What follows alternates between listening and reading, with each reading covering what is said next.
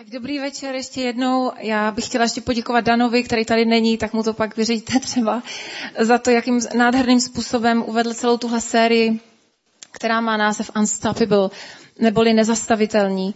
A za chvilku vysvětlím, proč jsme tady pouštěli i tohle video. A téma dnešního večera má název Co chrání naše srdce. Kdybych mohla, tak bych mu dala podtitulek.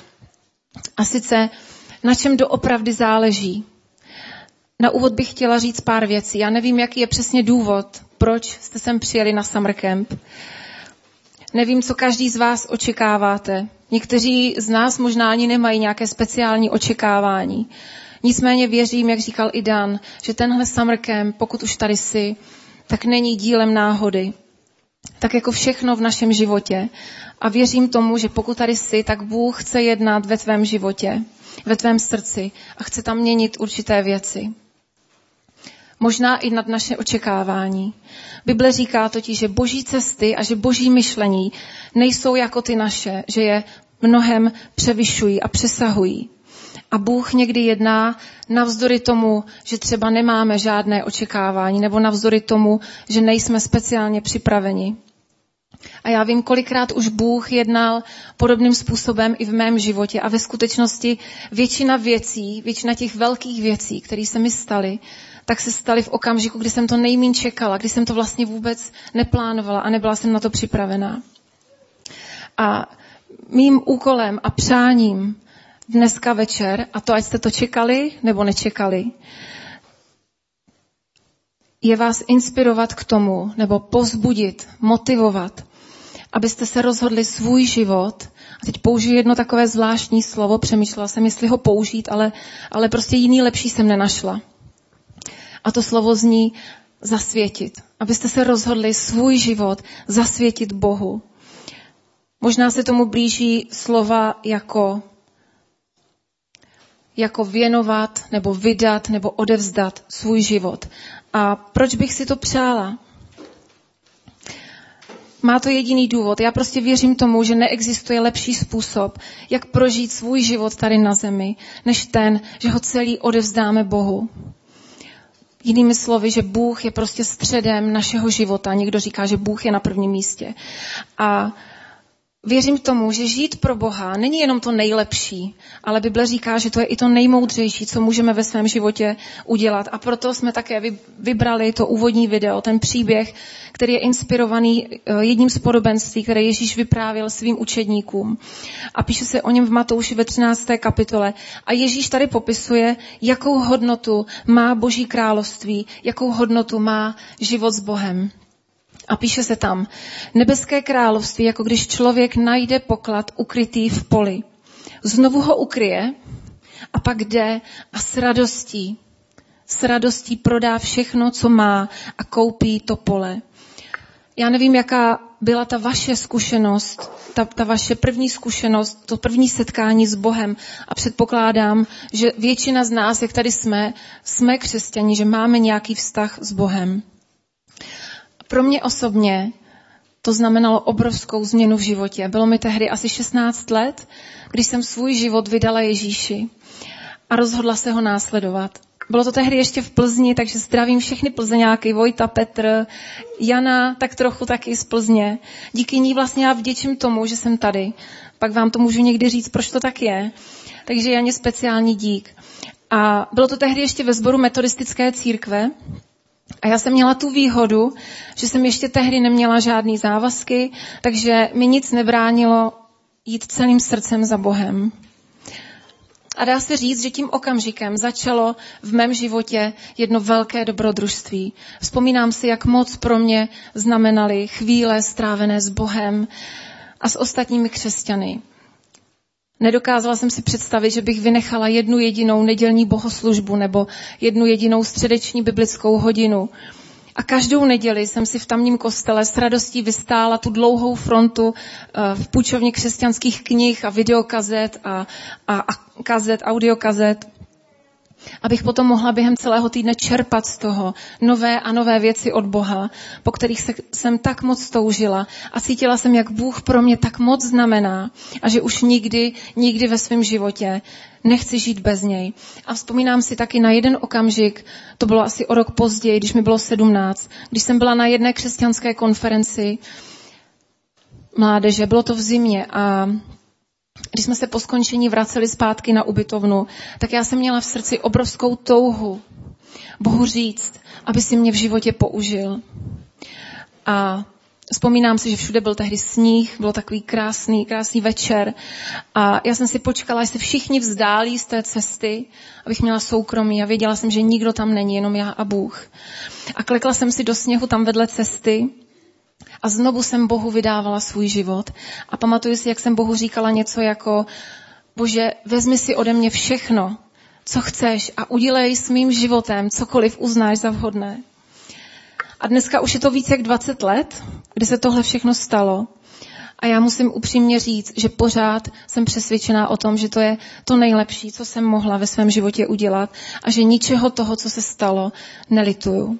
Přestože mě Bůh několikrát v životě vedl způsobem, který jsem neplánovala, který jsem nečekala a, a vedl mě cest, cestama, který bych si asi já sama nejspíš nevybrala, přestože to někdy bylo těžké. Třeba když jsme se museli několikrát s Honzou stěhovat, jednou to bylo z Plzně do Brna, potom z Brna eh, zase zpátky do Plzně, potom eh, z Plzně eh, zase do Brna, pak z Brna do Prahy a tam už jsme zůstali. A Dělali jsme to z jednoho důvodu, protože jsme věřili, že to Bůh od nás očekává, že to Bůh od nás chce. A čím dál si uvědomuju pravdivost toho, co se píše v Matouši v 6. kapitole. Ten verš mi známe většina z nás na spaměť a říká, hledejte nejprve Boží království a jeho spravedlnost a tohle všechno, nebo jiný překlad říká, všechno ostatní vám bude přidáno. A jak život běží a, a ta moje role dcery se pomalu změnila v roli matky a pomalu spěje k tomu, abych se třeba už za pár let stala babičkou, což zní teď směšně, to přiznávám, ale čím dál tím víc si uvědomuju, jakou má lidský život hodnotu. Jak je krátký, jak je pomíjivý, a co v životě má a co nemá smysl, co je důležité chránit a čím naopak není nutné se vůbec zabývat. A uvědomuju si, jak i po těch 20 letech, jak moc toužím Boha následovat z celého svého srdce. Zároveň ale vidím, a to nejenom na druhých, ale i na sobě, jak snadné je se vzdálit z boží cesty. A jak snadno může ten oheň, který Bůh dal do našeho srdce, vychladnout. A kolik z mých přátel, kteří kdysi následovali Ježíše spolu se mnou, kolik z nich je už dneska mimo Boží království a kolik manželských párů se rozvedlo, odešlo z církve a ztratili jakýkoliv zájem o Boha. A proto bych si přála, aby po dnešním večeru jsme se rozhodli, že my nikdy nesejdeme z té boží cesty a že stále budeme udržovat v sobě ten oheň a nejenom udržovat, ale rozněcovat ten oheň, který Bůh kdysi zapálil v našem nitru. A musím přiznat, že do velké míry je, je tohle kázání ovlivněno knihou, kterou jsem začala číst už teďko po druhé a kterou bych vám z celého srdce doporučila. Jmenuje se Zjednoduš svůj život. Napsal Bill Hybels. A pokud toužíš získat návod, inspiraci na to, jak prožít život tady na zemi, jak ho prožít smysluplným způsobem, tak abys na konci svého života mohl říct, ničeho nelituji. Pak tohle je přesně ta kniha, která ti v tom může pomoct, protože mě pomohla. My jsme nedávno měli v ICF sérii, která se jmenovala Zklamané naděje. A celou tu sérii provázel příběh o Martě, Marii a Lazarovi. A já bych se k němu teď ráda na chvilku vrátila protože asi nejlepším způsobem ilustruje to dnešní téma, tedy na čem doopravdy záleží, co chrání naše srdce. Takže pojďme si teď v rychlosti ten celý příběh e, připomenout. Víme, že celá událost se odehrála v době, kdy e, nároky na Ježíše narůstaly, kdy čím více vyučoval, čím více uzdravoval, tak tím víc lidé od něj očekávali, tím víc chtěli zázraků a všeho. A jeho dny byly stále nabitější.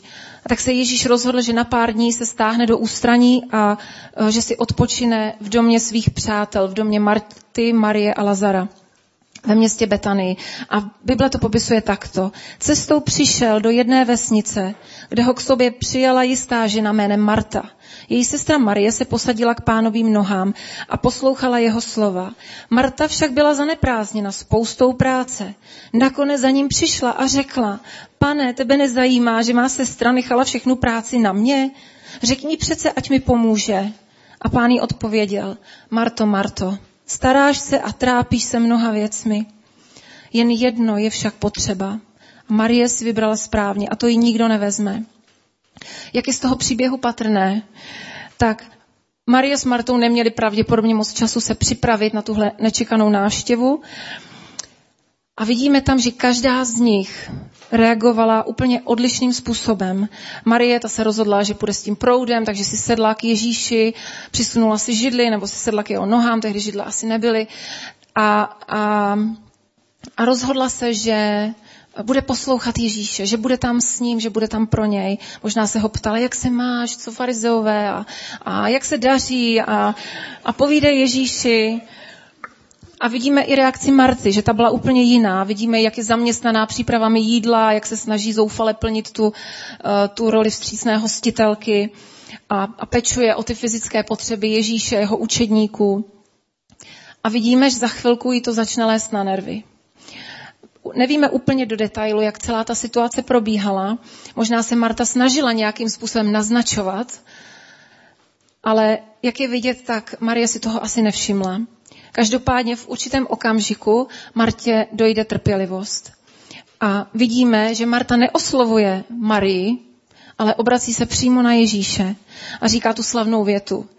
Pane, tebe to nezajímá, nebo nezáleží ti na tom, a já si úplně představuji, jak tam stojí a, a v ruce má takovou tu, tu dřevěnou lžíci a říká, nezáleží ti na tom Ježíši? Kdybych já byla Ježíš, tak asi bych řekla něco jako, Marto, jak se odvažuješ takhle mluvit s božím synem? Nebo něco podobného. Ale podle to, toho, co čteme v Bibli, tak vidíme, že Ježíš se na ní obrací a říká, jenom dvě slova. Marto, Marto. Jinými slovy, dneska bychom řekli, jenom klid.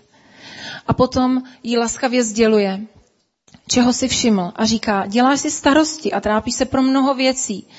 A říká jí tu větu, kterou si, si ty a já musíme každý den připomínat. Větu, která věřím, že v sobě skrývá tajemství šťastného a spokojeného života. A sice jen jednoho je potřeba, neboli jenom na jednom doopravdy záleží. A říká dál, Marie volila dobře, vybrala si to, o co nepřijde. A tím, že Ježíš potvrdil tu volbu Marie, tak vyzývá Martu, aby svou lžíci, aby ji položila a následovala příklad své sestry. Já myslím, že to je nádherný příběh. Vidíme, že několika slovy je nás Ježíš učí, jaké jsou ty opravdové hodnoty Božího království. A je zvláštní, že Bible staví tenhle příběh v Lukášově evangeliu hned vedle podobenství o milosrdném Samaritánovi. To znamená bezprostředně po tom, co Ježíš vyučoval svoje následovníky, aby byli aktivní, aby pomáhali druhým, tak Ježíš vlastně udeří v reakci na aktivitu Marty úplně na jinou strunu. A já věřím, že tenhle příběh je v té dnešní uspěchané době, v naší přesycené kultuře opravdu aktuální. Vidím, že naše mysl, naše srdce postupně se zaplňují a časem možná jsou i ovládnuté úplně jinými věcmi a jinými hodnotami, než by si Bůh přál a na druhých a někdy i sami na sobě pozorujeme, jak navzdory tomu, co jsme si kdysi na počátku našeho života s Bohem, kdy jsme možná klečeli v tom sněhu nebo vedle postele, nebo stáli a naše slzy tekly po tváři a vyznávali jsme Bohu lásku a říkali jsme ta slova, která jsme dneska zpívali, kamkoliv ty půjdeš, já půjdu. Budu tě následovat celý svůj život. Tak jak navzdory tomu, vidíme, že naše životy jsou přeměněné. Naše touhy a plány jsou pohlcené a semleté životem. A jako by ten oheň, který byl v našich srdcích, něco dusilo. Uvědomujeme si, jak jsme někdy vyčerpaní a zoufalí z toho, kde se nacházíme. Sami se divíme, jak se to vůbec mohlo stát. Už jste si někdy někdo položil tuhle otázku. Jak se to mohlo stát? Jak se mi tohle mohlo stát? Jak to, že jsem zrovna tady? Proč zrovna já? A ztrácíme spojení s Bohem. A na počátku s lítostí a později už bez lítosti si uvědomujeme, že naše touha, naše vášeň po Bohu se kam si vytratila a že ten boží hlas, který jsme kdysi tak jasně slyšeli, je nám teď nekonečně vzdálený. Teď jedna důležitá věc. Pokud tady jsi a víš, že běžíš za Bohem celým svým srdcem, že dáváš Bohu to nejlepší každý den, že On je neustále středem tvého života, že se dokážeš stotožnit s tím, co král David říká v jednom žalmu a říká tam jako jelen řve a dychtí po tekutých vodách, tak moje duše žízní po tobě, Bože. Pokud tahle touha, pokud tohle směrování je ve tvém životě, pak klidně můžeš zapomenout, co tady říkám. Ale pokud o sobě víš, že někdy dřív to bylo s Bohem lepší, že někdy dřív si slyšel Boží hlas víc a že někdy dřív si toužil po Bohu víc, tak potom věřím, že jsme tu na správném místě. A na místě jedna otázka. Co dusí ten oheň, ten boží oheň v každém z nás?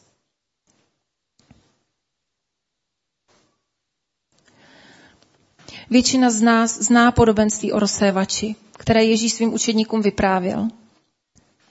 A mluví se tu o různých druzích půdy, kam boží slovo může být zase to. Víme, že jedno padlo podél cesty, druhé padlo na skalnatá místa a to třetí, o tom bych teď chtěla mluvit, tak to padlo do trní.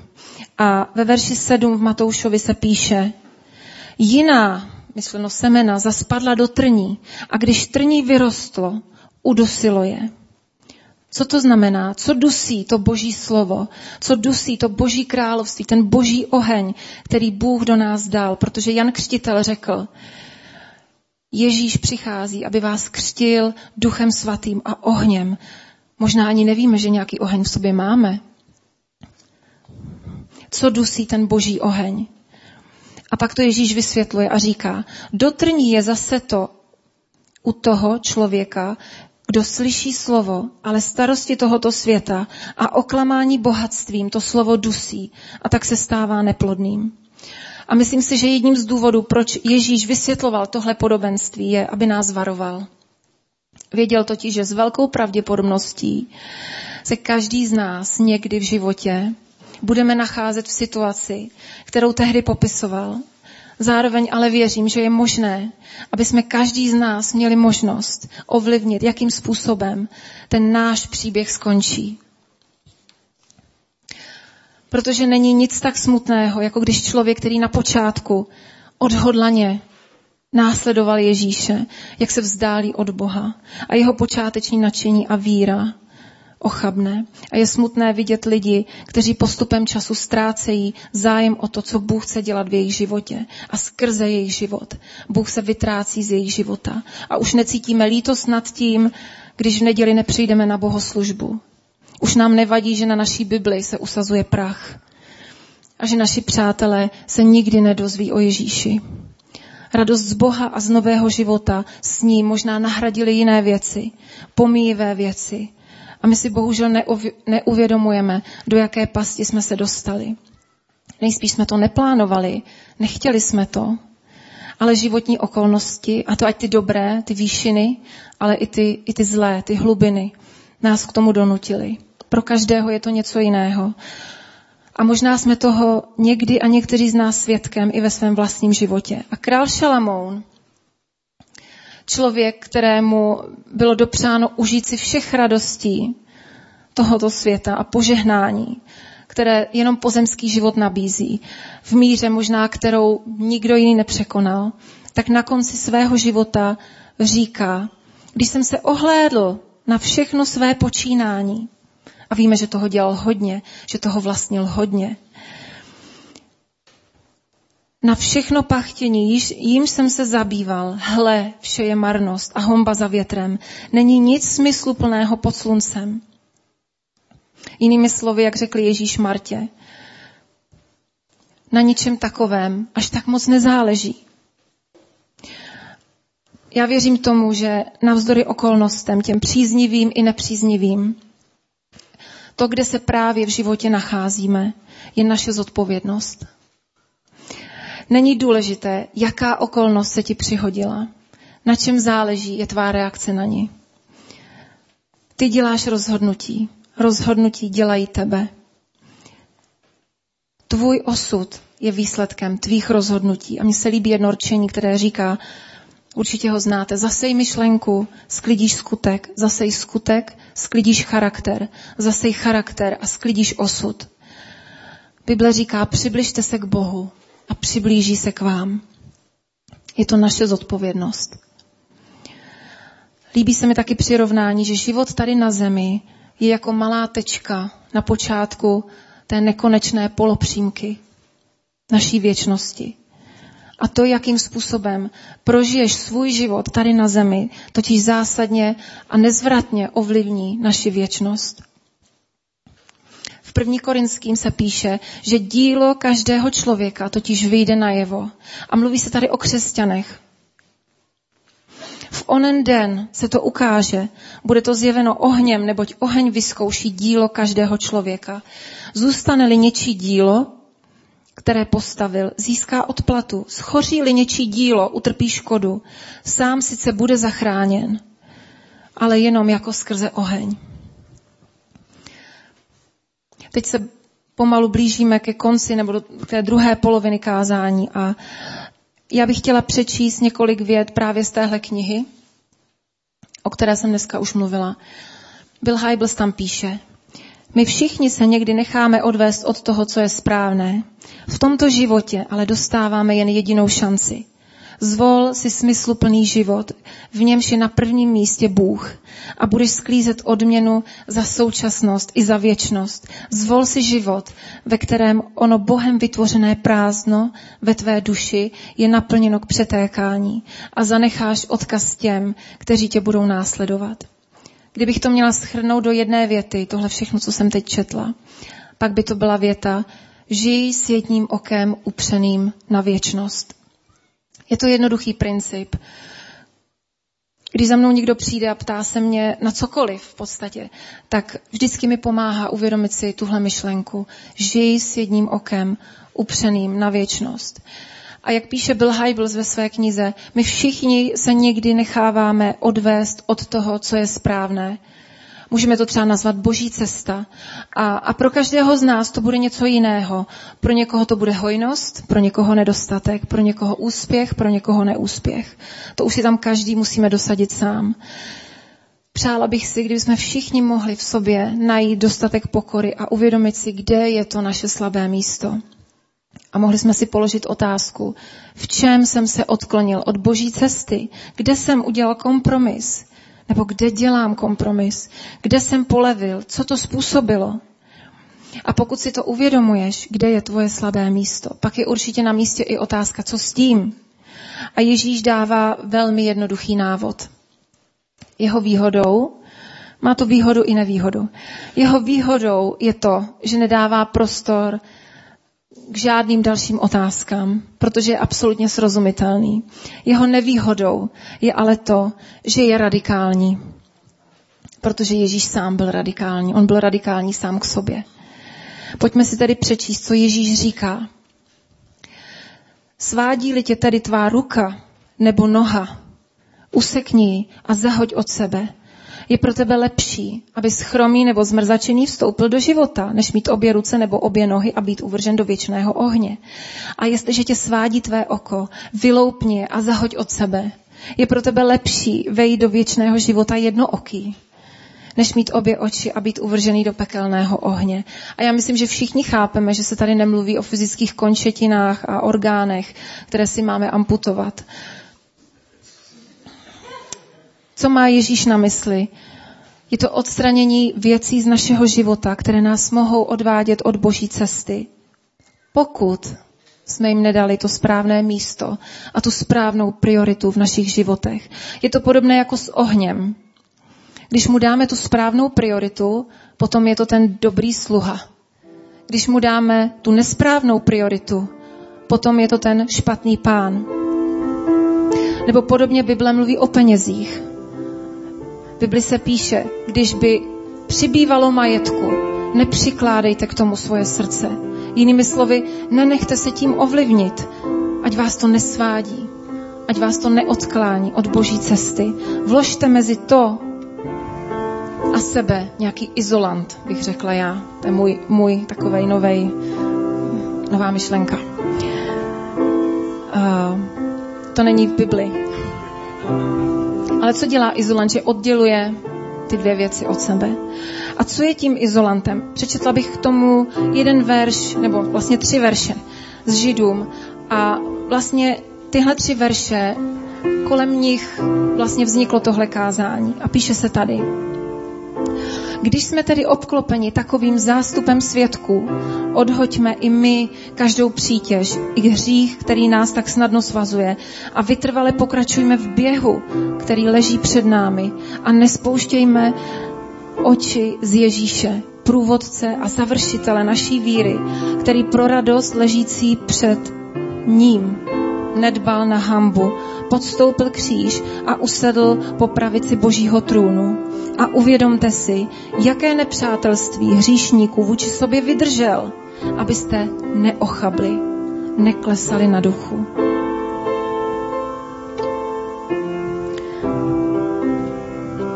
Takže máme dělat dvě věci. Máme žít s jedním okem upřeným na věčnost. Nemáme spouštět ze svých očí uh, Ježíše. Máme se na něj dívat. Máme jít za ním. On je tím naším vzorem. A druhá věc, máme od sebe odhodit každou přítěž, každou zátěž, každý hřích, který se na nás tak snadno lepí a způsobuje, že nás to svádí z boží cesty. Píše se tu, že máme od sebe odhazovat tyhle věci, které nás dusí, které dusí ten oheň v nás. Píše se tu o hříchu a věcech, které nás zatěžují. Co je to vlastně hřích? Jedna z definic je, že to je minutí se cíle. Zpočátku totiž, když se odkloníš od té cesty, tak ti to nepřipadá úplně mimo. Připadá ti, že jdeš docela i vedle, nebo říkáš si, to není problém. Ale po čase zjistíš, že Bůh je daleko. Hřích je něco, co nás odvádí od cíle. A proto nás Bible učí, že je máme vyznávat. A já věřím tomu, že vyznávat hříchy je něco jako trhat plevel.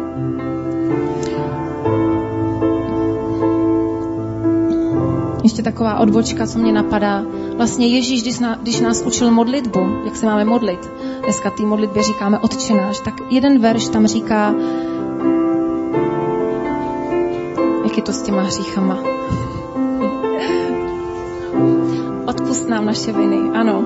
Jako i my odpouštíme našim viníkům. Ježíš počítal s tím, že my prostě s tím budeme mít problém, že budou věci, ve kterých budeme padat. Já věřím, že vyznávat hříchy je to podobné, jako když trháme plevel. Moje babička, která už nežije, měla takový zvyk. Ona měla nějakou zahrádku, na ní pěstovala hodně květin a pak zeleninu později. A vždycky, když jsem u ní byla na návštěvě, tak jsem od ní často slýchávala větu duplate. To znamená, jdu trhat plevel. a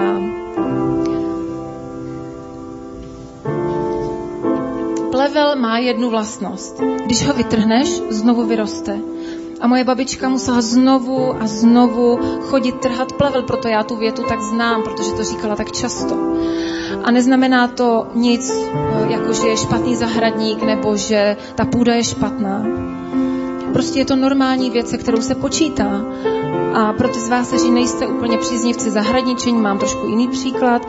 Většina z nás vlastně nějaký notebook, počítač.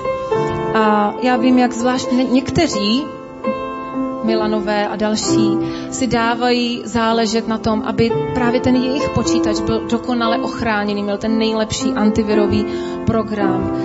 a investujeme do toho, staráme se o to, někdo, někdo to má v autech, někdo to má v něčem jiným. Prostě si na tom dáváme záležet. A moje otázka je, kolik času a úsilí věnujeme tomu, aby i naše srdce bylo pravidelně zbavováno nečistot, které se v něm usazují. Kolik času věnujeme tomu, aby jsme trhali ten plevel ze svého života. Bible říká, především chraň své srdce, ne svůj počítač, ne svou zahrádku, především chraň své srdce, protože z něj vychází život. A ráda bych zakončila tohle eh, téma tím, že bych znovu citovala eh, z knihy, kterou tady mám.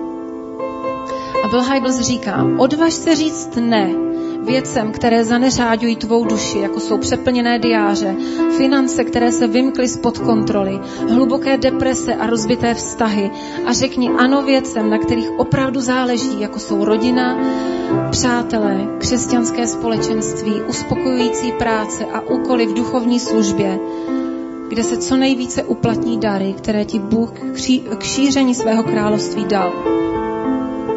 A král Šalomoun, už jsme o něm dneska mluvili, na konci knihy kazatel říká, po tom, co řekl, všechno je marnost, tak říká, Boha se boj a přikázání jeho zachovávej, protože na tom u člověka všechno závisí. Jinými slovy, to je to nejdůležitější. Na tom doopravdy záleží. Jen na tom životě záleží. Právě tohle naplňuje tu prázdnotu v našem srdci, a jedině tak budeme moct říct náš poslední den, že jsme spokojení. Já bych teď ráda dala prostor tomu, aby jsme si každý z nás teď mohli vzít chvíli čas. Mohli jsme si odpovědět na otázku, co mě odvádí, co mě osobně odvádí od boží cesty. Pokud se ti zdá, že ta první věta úplně nevystihuje tu tvoji situaci, pak si zkus prosím odpovědět na moji druhou otázku. Co mi brání v tom, abych následoval Ježíše s větší vášní. Pojďme se teď společně postavit, prosím. Pojďme se modlit. Ježíši, my stojíme před tebou. Otvíráme ti svoje životy. Ty sám nejlíp víš, jak si stojíme, jaký je stav našeho srdce, ty víš, nakolik ten náš pohár přetéká, nakolik ten náš oheň hoří a nakolik skomírá. Znáš i důvody, proč tomu tak je. My ti dáváme prostor, Duchu Svatý, aby si v nás jednal, aby si v nás pracoval, aby si nám pomohl srovnat ty priority v našem životě. Ať už jsme to čekali, nebo ne. Ať už jsme to plánovali, nebo neplánovali. Chceme reagovat, pane, na tvou výzvu, na tvoje volání.